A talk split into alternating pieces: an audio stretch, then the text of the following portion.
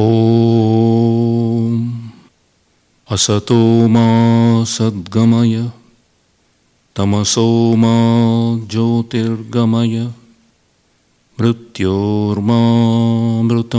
गमय ॐ शान्तिः शान्तिः शान्तिः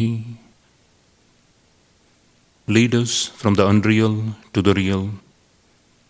Lead us from darkness to light. Lead us from death to immortality. Om, peace, peace, peace be unto us, peace be unto all. Friends, the subject for today's service is Are there chosen few? This world is a mixture of good and evil.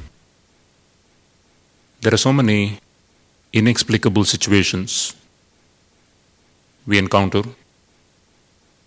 The world is a place of uh, enjoyment, it's also a place of misery. It's a mixture of good and evil. Sri Ramakrishna would say that this world can be said to be a mixture of sugar and sand. We need to separate the sugar from sand from that mixture, and we should be able to partake of that sugar. So, there are so many problems in the world. Life is not that simple. Everyone has their own problems. There is happiness, it alternates with misery. That's why Sri Ramakrishna taught that this passing phenomenon called the world, a mixture of good and evil, is not real. That's what Vedanta also teaches. That's not ultimately real. It's real in that it's perceivable by our senses. But is it really real? Sri Ramakrishna teaches that God alone is real. God alone is the substance, all else is non existent. Sri Ramakrishna uses the word Vastu. God alone is Vastu. Everything else is Avastu, non existent. So, there are problems in this world, and there are different kinds of people. People with different temperaments, people for whom the world is enough. The bundle of misery and happiness that they get from the world is enough. They don't think of anything higher. And there are people who know that there is something higher, they have heard of it. And they have their own spiritual aspiration. But how much they struggle, how much they practice spiritual discipline, that again varies from people to people. And then there are people endowed with more devotion. So there are differences among people. Sri Ramakrishna classifies people into four kinds the ever free, the struggling, those people who become free, and the fourth who are bound. Sri Ramakrishna gives the example of a fisherman casting a net in a water reservoir. Now, as the net is being spread, some fish manage to escape from the net. They escape from getting caught by the net. And of the fish that are about to be caught in the net, or they are into the net, but some of them try to escape. Still, there is a possible a way of escape. And out of these fish who try to escape, some of them succeed, and the others are inside. But there's another group of fish who are deeply buried into the mud, but caught in the net, thinking that they are safe. They're comfortably ensconced in that net, thinking that they're safe. Little knowing that one tug from the fisherman will mean end of their life. Sri Ramakrishna gives this example to illustrate four kinds of people they were free, those rare souls who are born pure, who don't get caught in the net of the Maya, the power of Brahman, which keeps people deluded into thinking that they are this mind, they are this body. Maya keeps people deluded into thinking that lasting happiness can be had from finite things in the world. So, this first group of people, ever free, don't get caught in the net of Maya. And the second group is people who are trying to escape. They are called the mumukshus. Mumukshus means those who are desirous of freedom, mukti, mumukshu. They all stem from the same root, much means to be free. So that's the second group of people who try to get free from the entanglement. And out of them, some succeed. They're the third group. And there's a fourth group of people who are completely immersed in the world and its cares, and they have faith in their own little ego. They believe worldly prosperity is all to life. It's all because of ignorance. Ignorance of the fact that there is a higher goal of life, ignorance of the fact that human birth is valuable. There is a higher dimension to human life, human personality, other than the body and the mind.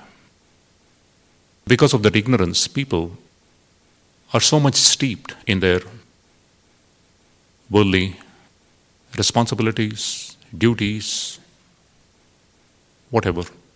And they think they're safe, they're well off. So there is the fourth kind of fish, deeply buried into the mud, thinking that they are free. So there are four kinds of people. Now, why should there be these disparities in life? Why should people be of varying temperaments? If God realization or self realization is to give us infinite happiness, why not everyone struggles for this happiness? Why should there be people of different kinds? People who are born with a silver spoon, people who are born to misery. Why should there be these disparities? So we have the obvious question. In fact, several questions. Are they chosen few? Does God have favorites? Is he some kind of a despot who punishes people, settles scores with people? Is he some kind of a capricious ruler given to mood swings? Please this moment, getting cross the next moment, punishing people? Is he like that? So these are questions which come to our mind. That is, in the minds of people who believe in a God. When they see so many disparities in life, inexplicables going on in life, they think, is there a God at all? That is the first question. So most people don't care for a God. Swami Vivekananda says, I won't care for a God who promises me happiness in heaven, but doesn't take care of me here in this world. That stands to reason. If God is there, God is to take care of us here. And in the thick of misery, it appears that God has forsaken us. So we have questions. Is God a mute witness to our sufferings? Or does He help us? And is God responsible for all our actions?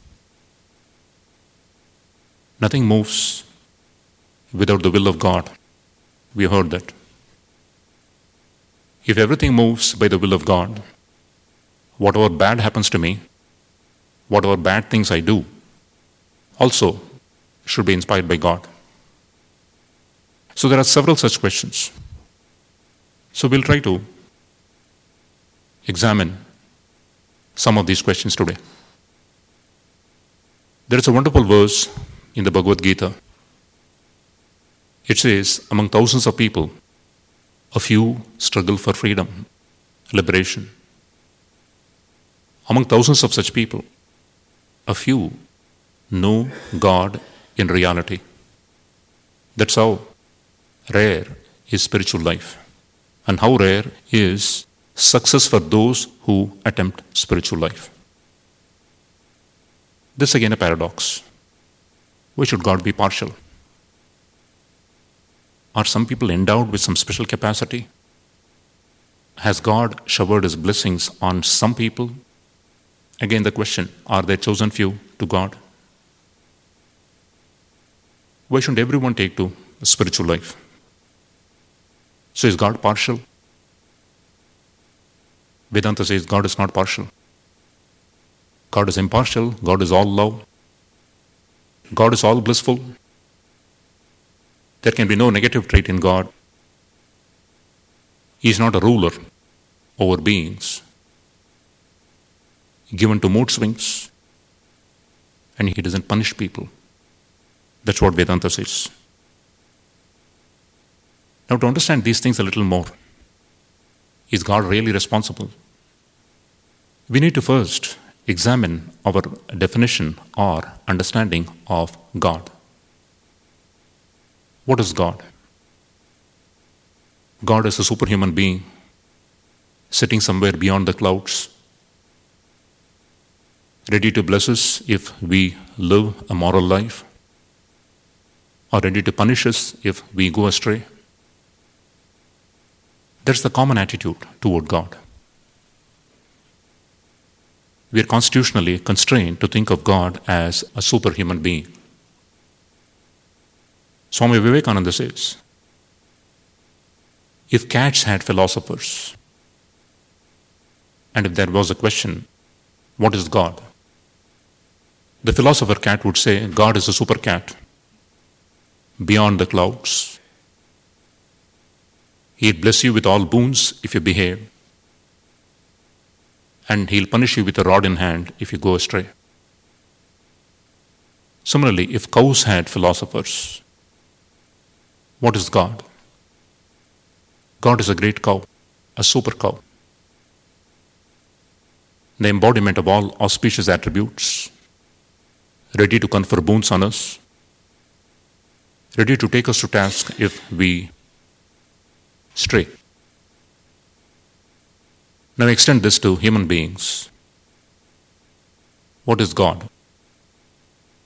God is a superhuman being, has only good qualities, nothing negative. And God is there somewhere. He'll bless us if we lead a moral life. And if we commit mistakes, if we lead an immoral life, He'll punish us. Eternal hell and all that. Different religions have different concepts of heaven and hell. As long as we think that we are human beings, we are constrained to think of God as a human being. That's an important spiritual law. We don't like God with form, but we are very much attached to our own form and that of others whom we consider our own. Only God's form seems to be taboo. Vedanta says it doesn't work out logically. You have to depersonalize yourself before trying to depersonalize God. If your own body and mind grow less real to you, then formless aspect of God will be more appealing. And that's what happens when we grow in spiritual life. Anyway, the point we're discussing here is what is God?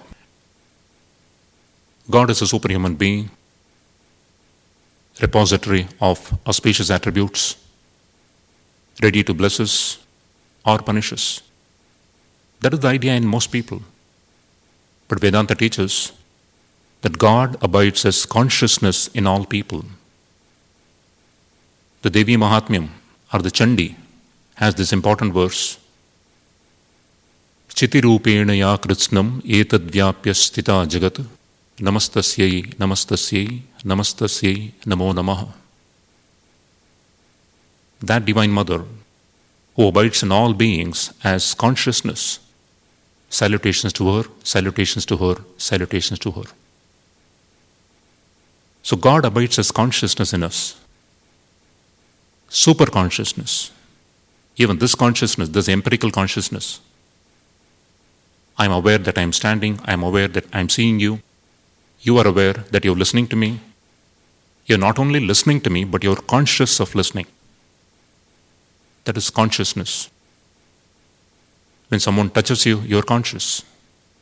That is empirical consciousness, based on sensory perception hearing, touching, seeing, smelling, and tasting. But there is what is called super consciousness. God is that super consciousness, consciousness with a capital C. God abides as consciousness in us, and that God does not sleep when we sleep. So, when we understand this, it will be easy to understand answers to the questions that we raised at the beginning of this lecture. But that same consciousness, super consciousness, assumes forms for the sake of devotees. Those forms are not unreal. Swami Vivekananda gives a beautiful teaching. Personal God is the highest reading of the Absolute by the human mind. We are conditioned to see that Absolute in the form of a God that appeals to us. I worship Christ, someone else worships Buddha, someone Rama, Krishna, Devi. So that absolute reality appears to me as endowed with form because of my devotion. But that form is not unreal because it represents the absolute. The common example that is given is we look at the sun through different colored glasses black, gray, blue, brown. And we say the sun is black, sun is brown, sun is blue, sun is green. But it's the same sun, seen through our glasses, seen through our instruments. So the blue sun is as real as the green sun, as real as the black sun or the brown sun, because it's the same sun. That's why Sri Ramakrishna taught that all forms are real, divine forms. And some forms are eternal. But those forms have as their basis consciousness. So, consciousness, that is God. God abides as consciousness in all of us. I'm trying to dwell on this a little more since comprehension would be better when our concept of God undergoes refinement, answers to these questions seem to fall in place. So, God abides as consciousness, and Vedanta teaches that our empirical consciousness now, when it is completely refined of its attachment to mind, body, and objects in the world, that consciousness with a small c becomes consciousness with a capital C. We become one with that supreme consciousness, which is called Brahman, Parabrahman, Atman. All these words are used. And God. We usually use the word God when it refers to His projection, sustenance, and dissolution aspect. So God abides as consciousness. Let's keep this in mind. And it's because of God that we live. It's because of God that we think, that we act. So let's keep this at the background and then examine the questions that we saw just now. Is God partial? Does he have chosen few? The Gita makes it very clear 9th chapter, 29th verse. I am the same to all beings. That means I am equally disposed toward all beings. To me, there is none hateful or dear, but those who worship me with devotion. they are in me, and I also in them. This is a very important teaching.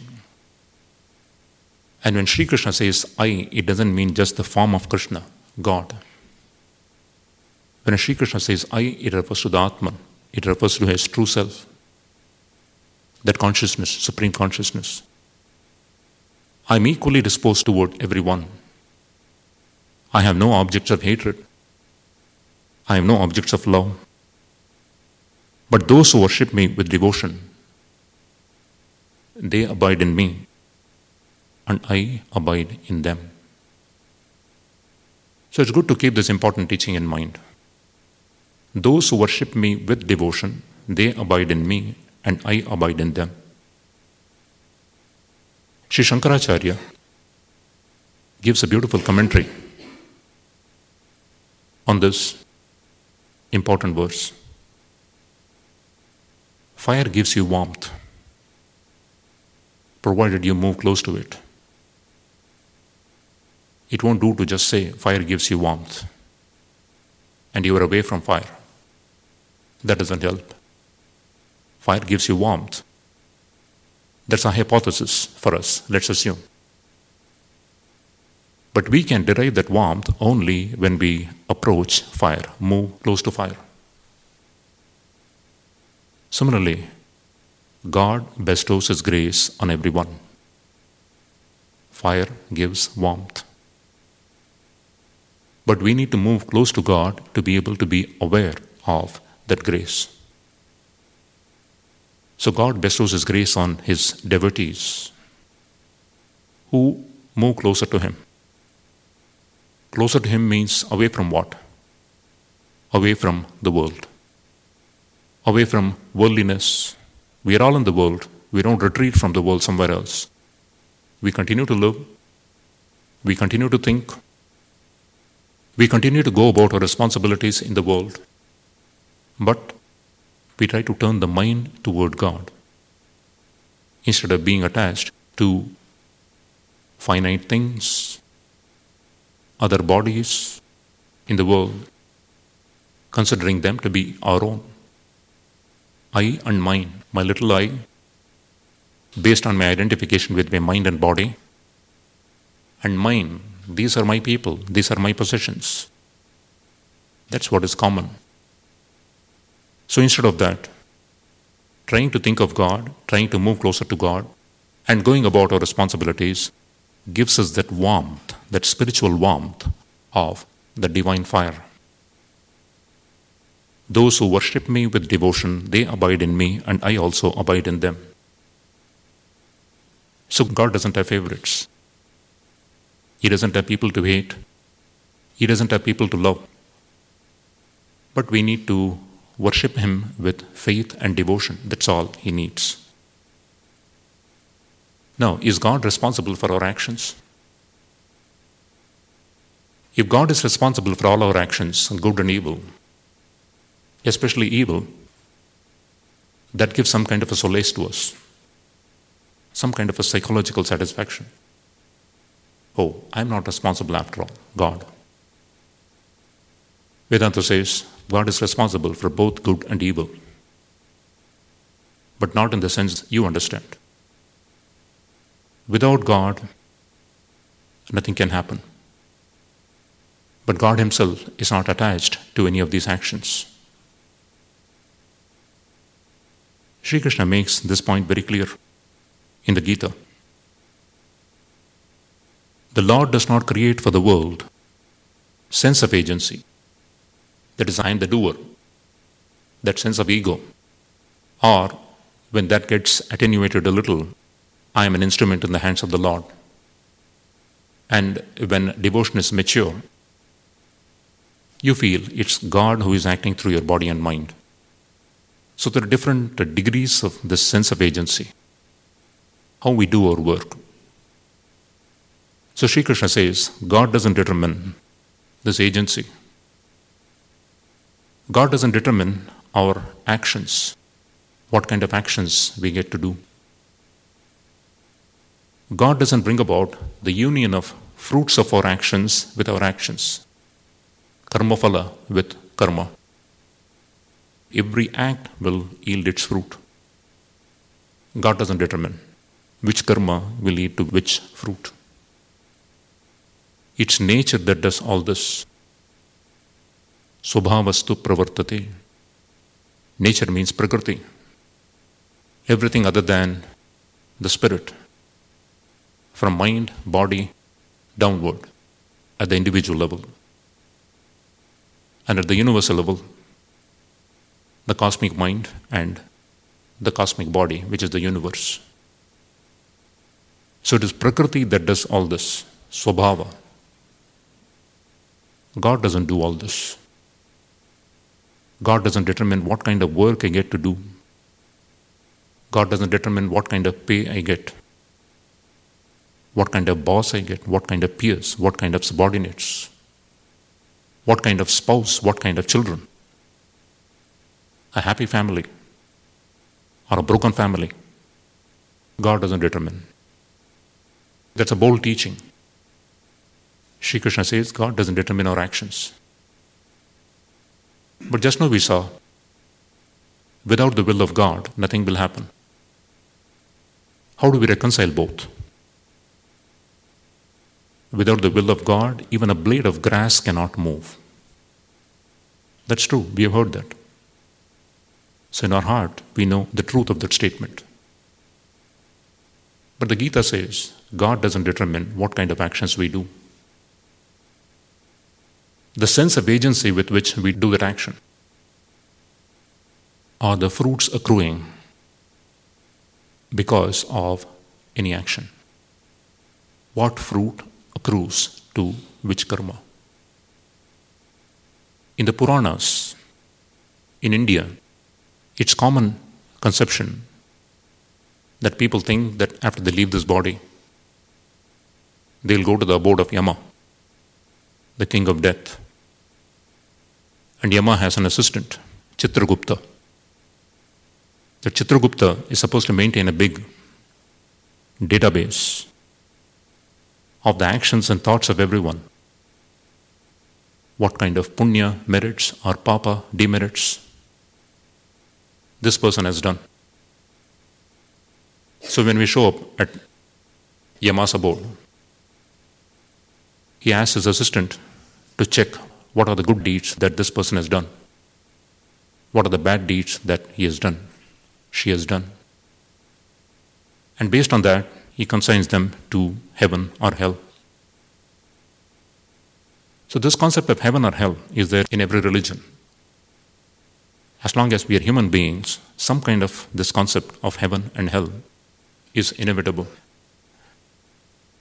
But Vedanta says there is no Chitragupta to maintain accounts, to maintain your database. It's all maintained in your own mind. Prakriti. All our actions and thoughts leave their impressions which are stored in the mind, the place called Chitta storehouse of impressions. There is no human hand involved in this. There is no computer, there is no ledger. For people who cannot receive better ideas, this idea is all right. Until they keep them on leash. Do well, you will be all right. It's the same concept. If I behave well, God will bless me.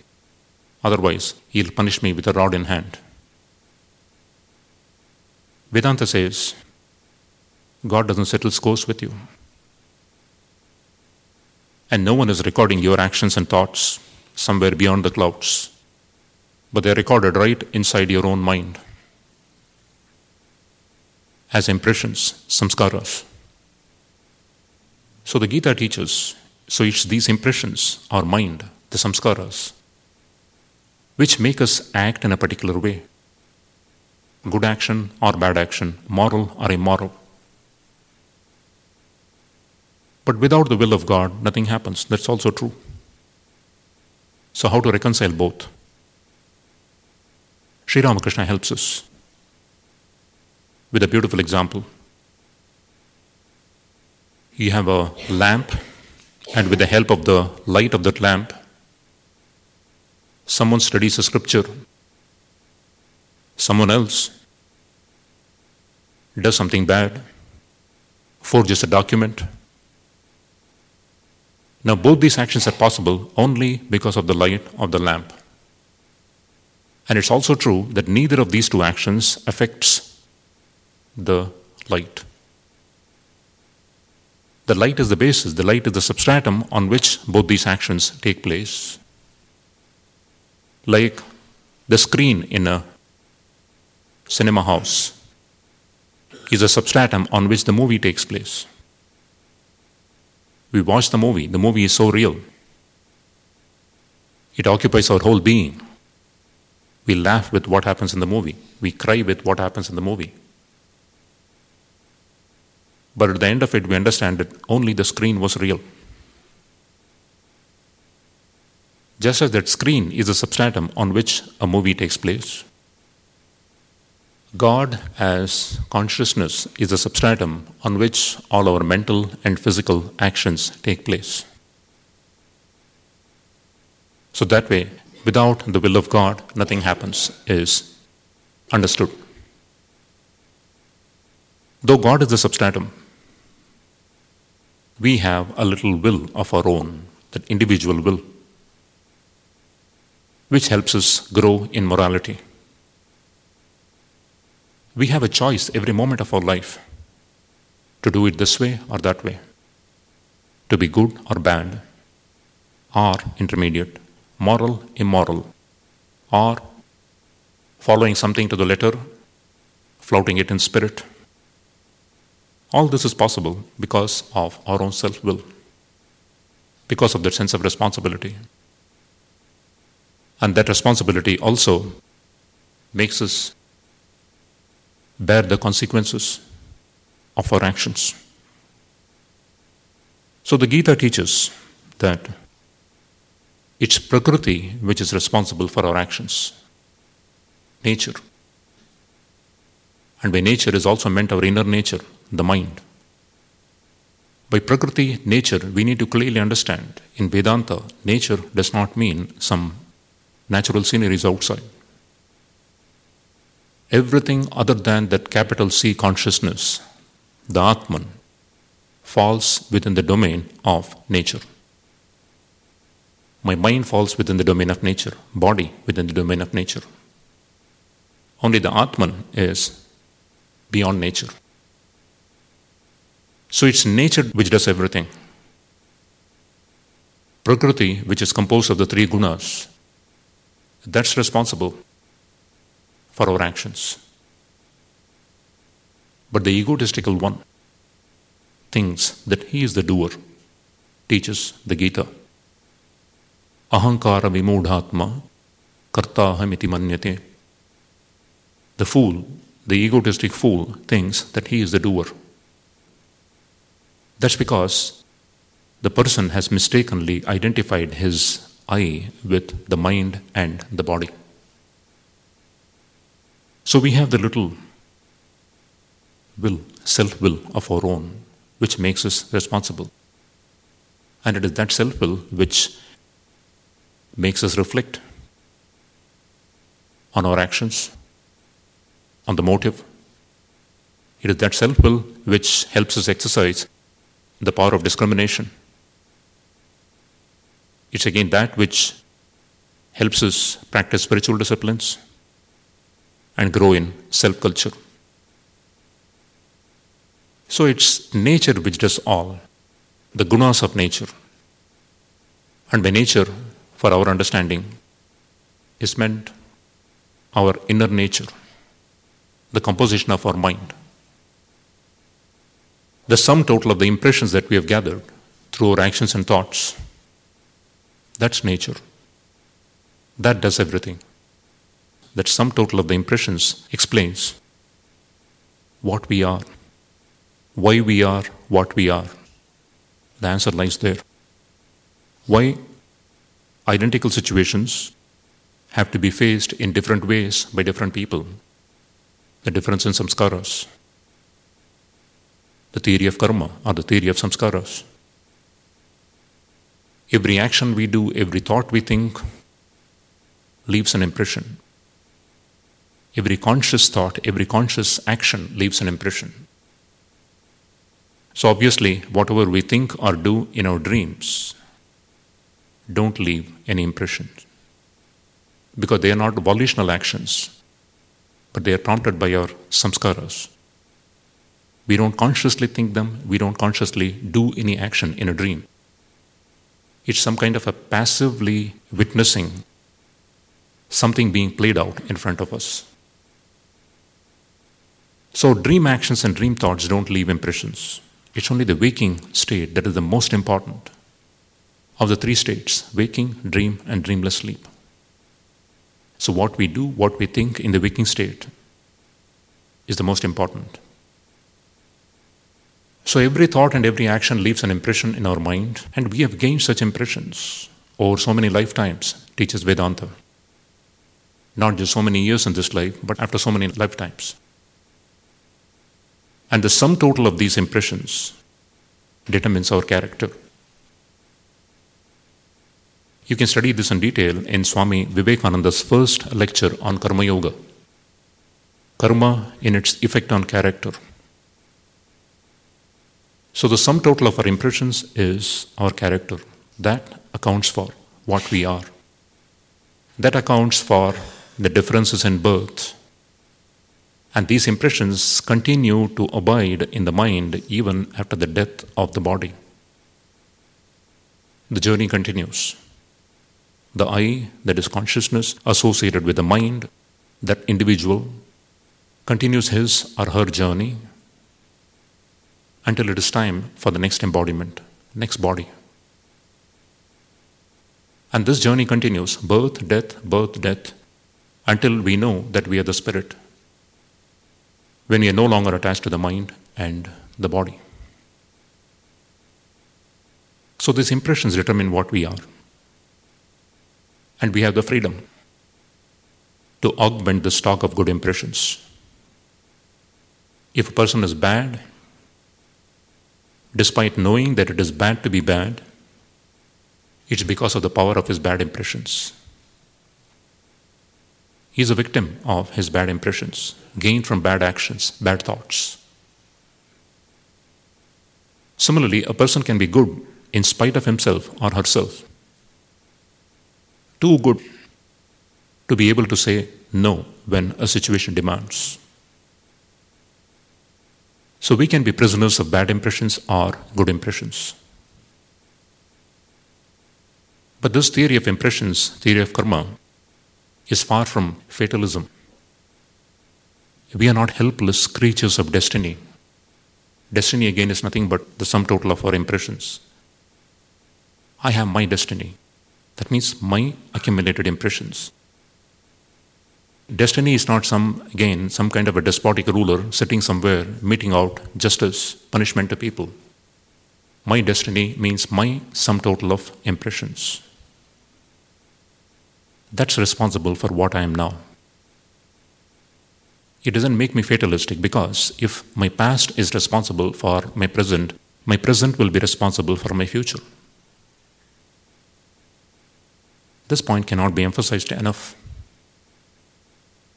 So, this theory of samskaras is a great incentive for self development. Swami Vivekananda says, Take the whole responsibility upon yourselves. Say, This misery that I am suffering is of my own doing. And that very thing proves that it will have to be undone by me alone. That which I created I can demolish. That which is created by someone else, I shall never be able to destroy. Therefore, stand up, be bold, be strong. Take the whole responsibility on your own shoulders and know that you are the creator of your own destiny. All the strength and succor that you want is within yourselves. Therefore, Make your own future. Let the dead past bury its dead. And elsewhere, Swami Vivekananda teaches The wind is blowing. Those vessels whose sails are unfurled catch it and go forward on their way. But those which have their sails furled do not catch the wind. Is it the fault of the wind? Is it the fault of the merciful Father, whose wind of mercy is blowing without ceasing, day and night, whose mercy knows no decay? Is it His fault that some of us are happy and some unhappy? We make our own destiny. So that's a very important teaching self effort. There is no substitute for self effort. If you have to be good, we should choose to be good. If you have to be spiritual, we should choose to be spiritual. We should have a spiritual goal and order our thoughts and actions in accordance with that goal. There is a beautiful teaching in the Katha Upanishad, the Upanishad that was very dear to Swami Vivekananda. He encouraged his disciples to commit this Upanishad to memory. Katha Upanishad, the Upanishad that features the dialogue between the king of death, Yama, and that brilliant boy, Nachiketas. You have a wonderful verse in the Katha Upanishad which teaches this Atman cannot be attained by the study of the Vedas, or by intelligence, or by much hearing of sacred books. It's attained by Him alone whom it chooses. To such a one, Atman reveals its own form. Now, in the devotional school, the interpretation for this particular important verse is it's revealed to him or her by God's grace.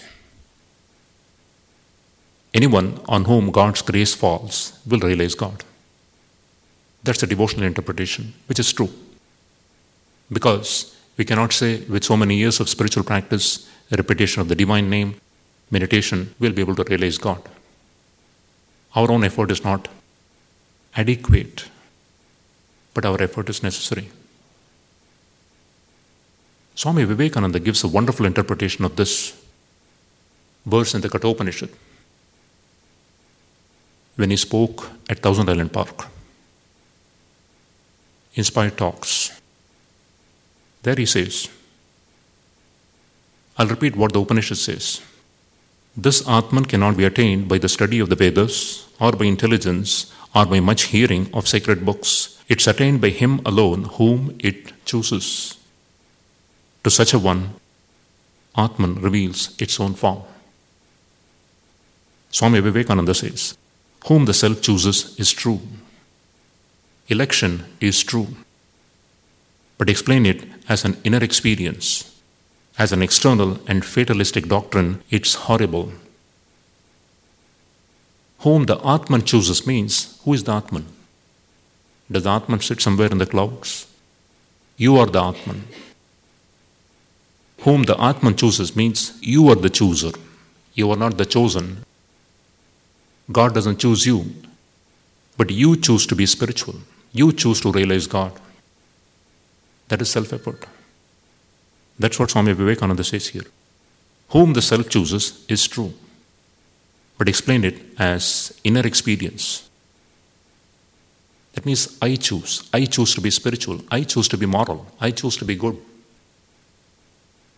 If I don't do that, even if God chooses, nothing is going to happen to me. Self effort. That's why Swami Vivekananda says elsewhere if you have faith in all the 330 million gods and still don't have faith in yourself, there is no salvation for you. Faith in God to become meaningful needs to be bolstered up by faith in ourselves. God is, the Atman exists, all that is okay. But what do I do about it? I let Atman alone, let Atman leave me alone. What do you do about it? The Atman is my true nature, infinite bliss is my true nature. What do I do about it? I try to follow the teachings given by scriptures given by those who have realized God, realized the Atman, and try to follow it. And that following, practice of spiritual discipline with some regularity, is possible only if I have faith in myself.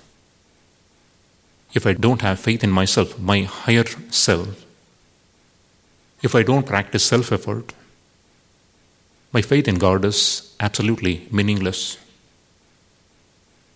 That's why Swami Vivekananda made bold to say elsewhere. The old religion said that those who don't have faith in God are atheists. But the new religion says that those who don't have faith in themselves are atheists. Because we deny our own higher self, taking this body, this mind, our petty ego to be real. We deny our higher self. So, self effort. Self effort is indispensable. That's what Swami Vivekananda says. You yourself are the chooser. And to you, the Atman will reveal itself. Right now, the Atman is potential. So we need to choose. God doesn't choose, God doesn't have chosen few. Swamiji makes it very clear here. God doesn't determine why some people see God, why most people are happy with the world. God doesn't determine that.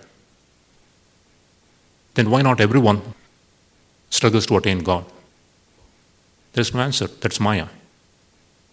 At any given time, there can only be a microscopic percentage of people who see God. And among them, a few who are able to know God in reality. Does it make us pessimistic? Such a great challenge. Only a few among so many people. A spiritual seeker doesn't become pessimistic. A spiritual seeker thinks that I belong to one of those few who see God, and I will be one of those who will know God in reality. That's the right attitude for a spiritual aspirant to take. I belong to that minority. Oh, only so few people can realize God. What is it to me? No, you are one of those few. That's again self effort. I am a child of God. I can realize God. That kind of a faith. That will prompt us to self effort. This teaching of self effort you find everywhere. Without self effort, nothing is going to happen. Sri Krishna teaches in the Gita, sixth chapter Uddharet Atmana Atmanam. Uplift yourself by yourself. Uplift your mind with the help of your buddhi. That's what is the commentary. So self effort is indispensable. Sri Ramakrishna says, unfurl the sails. That's what we saw in Swami Vivekananda's words. He amplified what his master taught him. Those boats in which the sails are unfurled derive benefit from the wind velocity. And those boats which don't have their sails unfurled don't benefit by the wind. Similarly, teaches Sri Ramakrishna. God's grace falls on everyone. But those who struggle by spiritual practice, by prayer, they become aware of God's grace in their lives. So God is not partial. God doesn't have chosen few. God blesses everyone. Fire gives warmth to everyone, but we need to move close to fire. God is gracious, just repeating that won't do anything. Just repeatedly saying food, food doesn't appease our hunger. This also from Sri Ramakrishna's teachings. We need to procure the foodstuffs, cook a meal, and partake of it. Just saying food, food doesn't help appease our hunger. So, self effort, we need to unfurl the sails. And Sri Ramakrishna says, You take one step toward God, God will take ten steps toward you. Let God take the first step, let me see. God doesn't care. God lets you be happy where you are, completely happy with the world. miserable most of the time, if that's what makes you feel happy, God lets you be. The mother lets the child play with its toys, busy attending to her work. The moment the child is done with the toys, finds the toys insipid, throws away the toys and cries for its mother. The mother comes running, takes the child on her lap, and begins to nurse the child. Wonderful example which Sri Ramakrishna gives to illustrate the fact that God lets us play as long as we want. As long as we are happy with the toys of the world, both animate and inanimate, God lets us be. Be happy with whatever makes you happy. But when you want me, I am there. Fire is there. Once again, that verse from the Gita I am equally disposed toward everyone. I have no objects of hatred, no objects of love. But those who worship me with devotion abide in me and I in them. So the challenge is that we need to take that first step toward God. That first step involves spiritual practice, regularity in that, trying to follow the teachings of great ones as sincerely as possible. So, self effort is indispensable in spiritual life. And by self effort, we choose ourselves to be recipients of God's grace. Otherwise, God is not going to choose us, God is going to let us play as long as we are happy with the toys. Sri Ramakrishna says, red toys of the world. When we are happy with the toys, the mother is busy with the kitchen, letting the child play. So self effort is important. Now we'll see what are the different forms of self effort that are possible. But before that, it's good to consider an important teaching of Sri Ramakrishna about the self effort. He makes it clear that unless we exercise some of our will in the right direction, we don't get more strength. Sri Ramakrishna gives the beautiful example of a cow which is tied to a post. And this cow can either stand close to the post or stand farther from the post and graze the grass that is in the area of the circle. Or it can just keep quiet. That much freedom is there for the cow. It's not fully free to just run away, it's tethered to that post. But there is some freedom. Sri Ramakrishna says, A man ties a cow with idea, let her lie down, stand, or move about wherever she wills within that area. Similarly, God has given man some power. And He has also given freedom to use as much of it as He likes and in any way. That is self effort, out of self will. That's why man feels he is free. But the rope is fastened to the post. And mark this if anyone prays to him in all humility, he may remove him to another place and tie him there. Or he may lengthen the tether, or even remove it completely from his neck. If the practicing of sadhana, spiritual practices, were in the hands of man, all would have undertaken it. But how is it that they cannot? There is, however, one thing. He does not give one more power if the little that's given is not properly used. This is why individual effort and perseverance are necessary. The more we exert ourselves, the more we are able to be aware of God's grace guiding our lives. So, among these different forms of self effort, The first and foremost is remembering our higher nature. That we are this body, that we are this mind, that we are limited beings. We don't need anyone to come and tell us. We know that.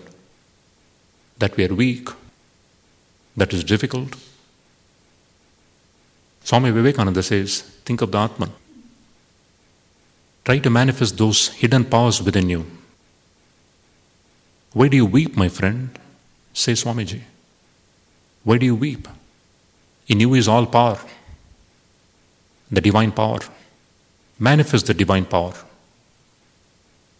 The whole world will be at your feet. That means instead of becoming a slave to the world, the world becomes our slave. The whole world will be at your feet. That's because it's the spirit that prevails, not matter. So, repeatedly thinking about the Atman, I can do it. I'm a man, I'm a woman, I'm tall, I'm dark, I'm fair, I'm short. I belong to this country, I belong to that country. These are all body based ideas. There is no distinction in gender in the mind, only at the bodily level. So Swami Vivekananda says, think of the Atman. I am the Atman. I am a luminous being. I am eternal. I am pure.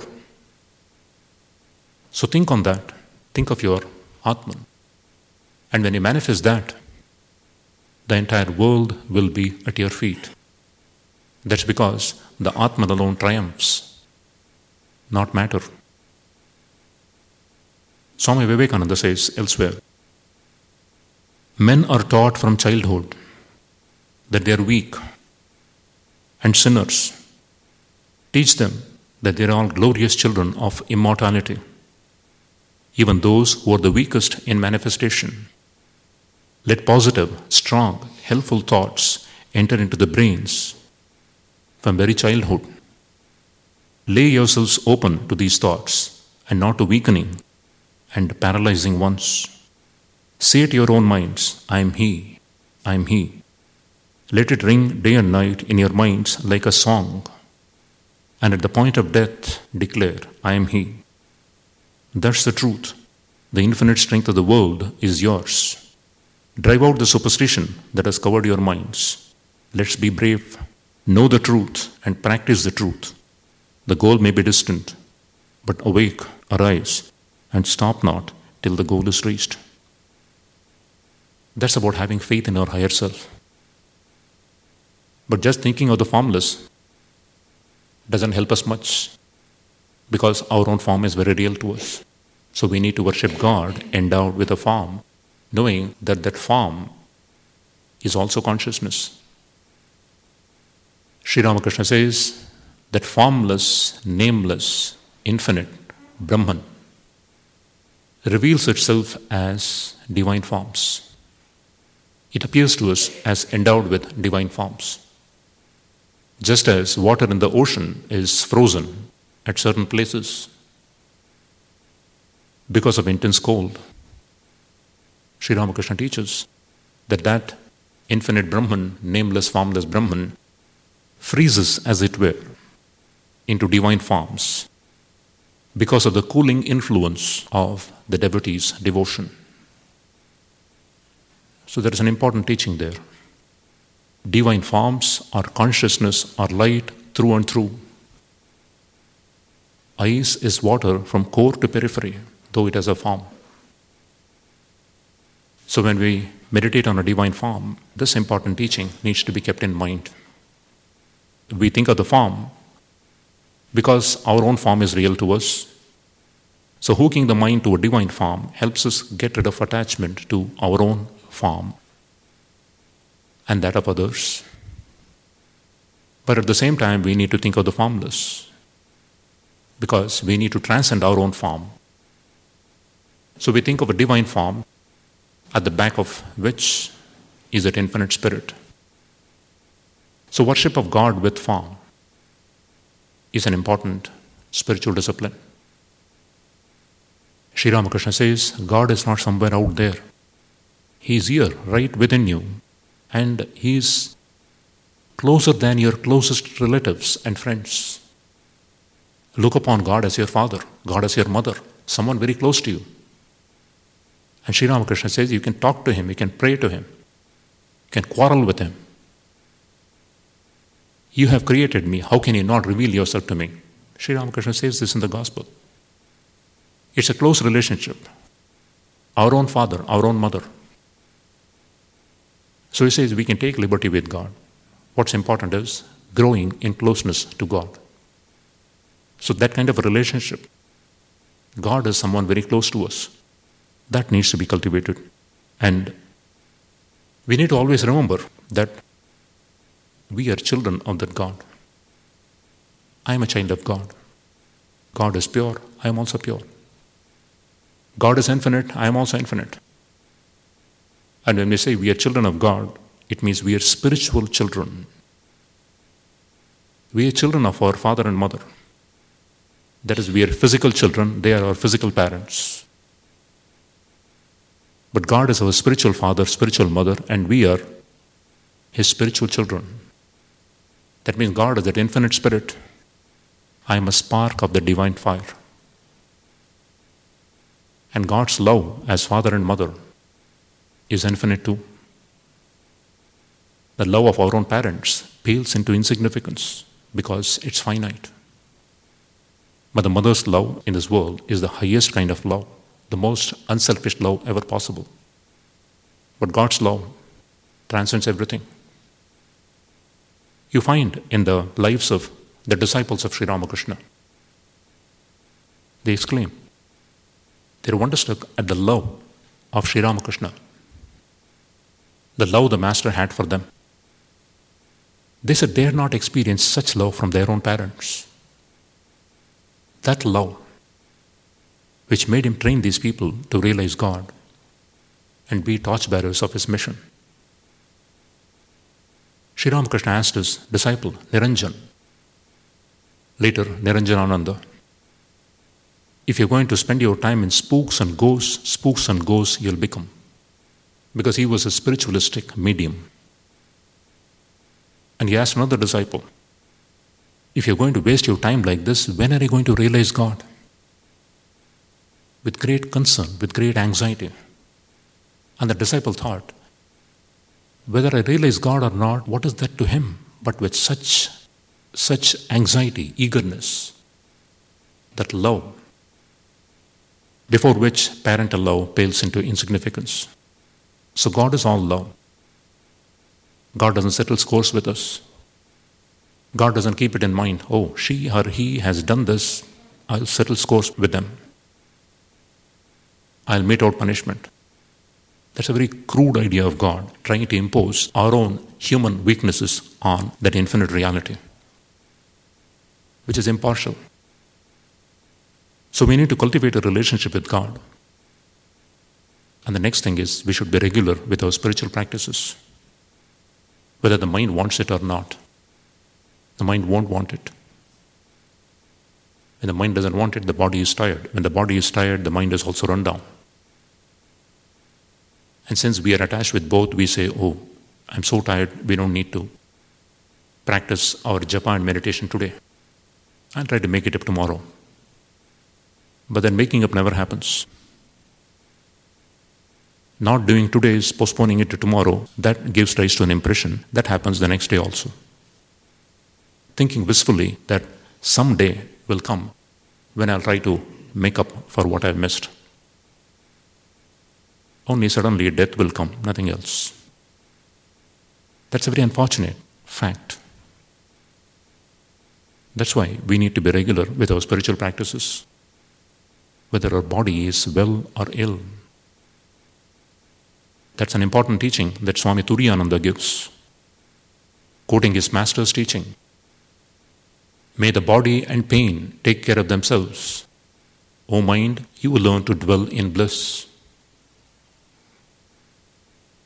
Sri Ramakrishna demonstrated this teaching by his life. He was apparently in excruciating pain from his throat cancer, but his mind was always in bliss. It was always rooted in God. He never ceased teaching people the way to God. So Swami Turiyananda later mentions in his teachings, in his letters, be regular with your spiritual practices whether your body is sick or well. Because you are not the body. Your spiritual practice has something to do with your mind and God. Forget the body. So, the regularity in spiritual practice, that's a great help in moving close to God, in choosing to be close to God. The next is trying to do work as worship. Work can be a source of bondage if you don't learn how to do work as spiritual practice. Sri Krishna teaches in the Gita whatever you do, whatever you eat, whatever you offer in sacrifice, whatever austerities you perform, do it all as an offering unto me. And when you do this, you will escape from the bondage of work.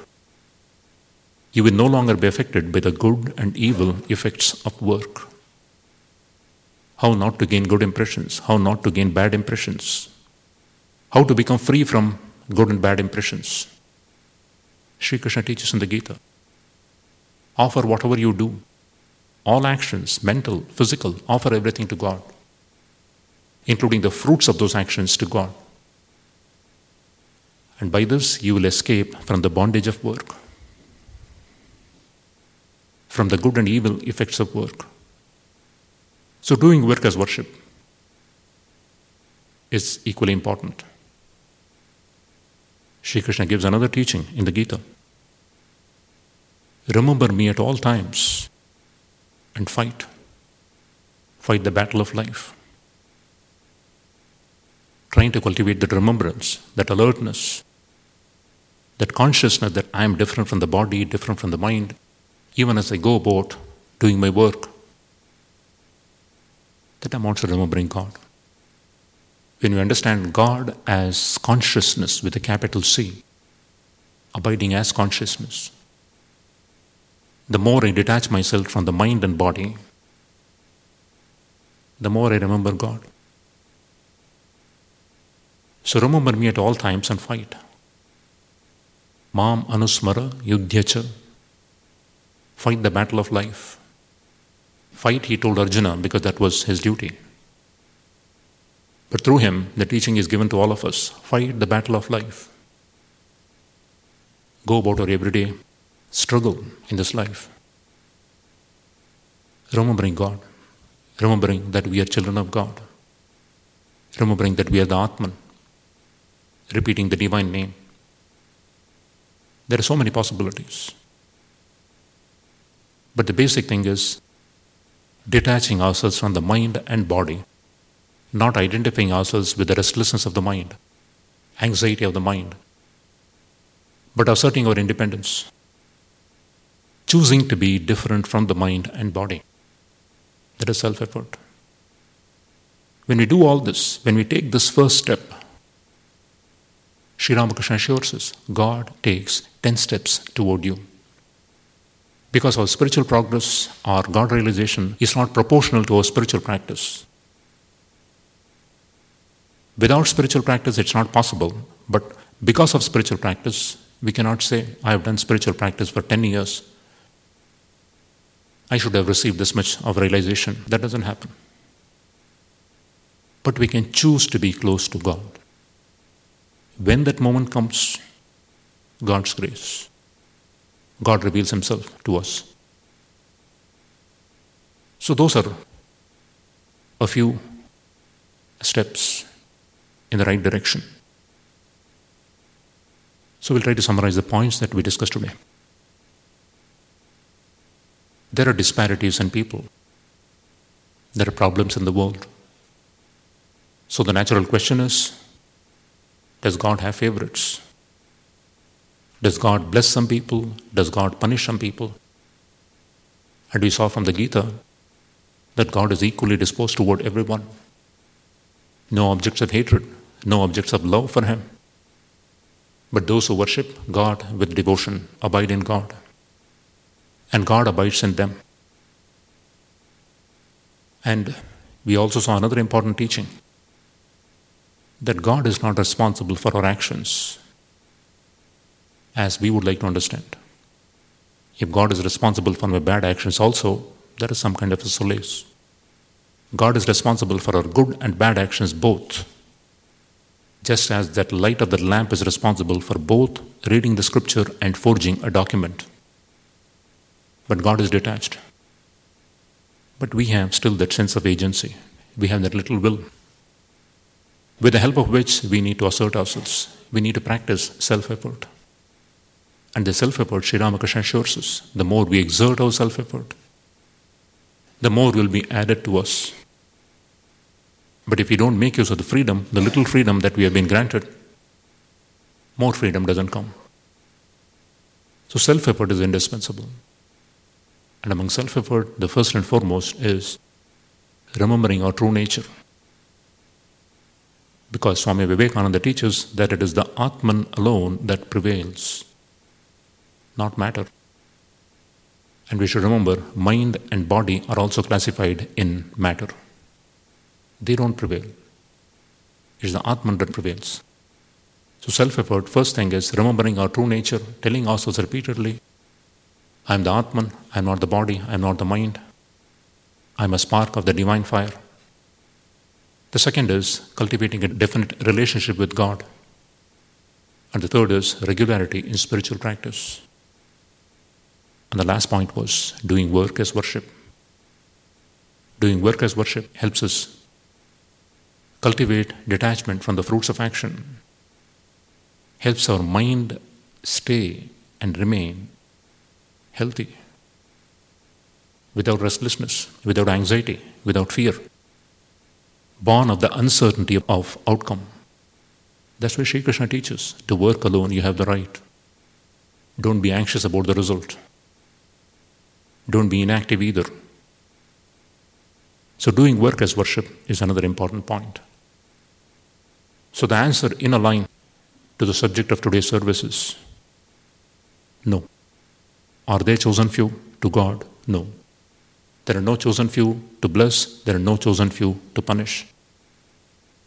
And we should remember that interpretation of Swami Vivekananda on that important verse from the Kathopanishad the self reveals itself to he whom the self chooses. The self is not somewhere else, the self is me. So I need to choose, I need to be conscious, I need to consciously practice spiritual disciplines to move closer to God. Thank you.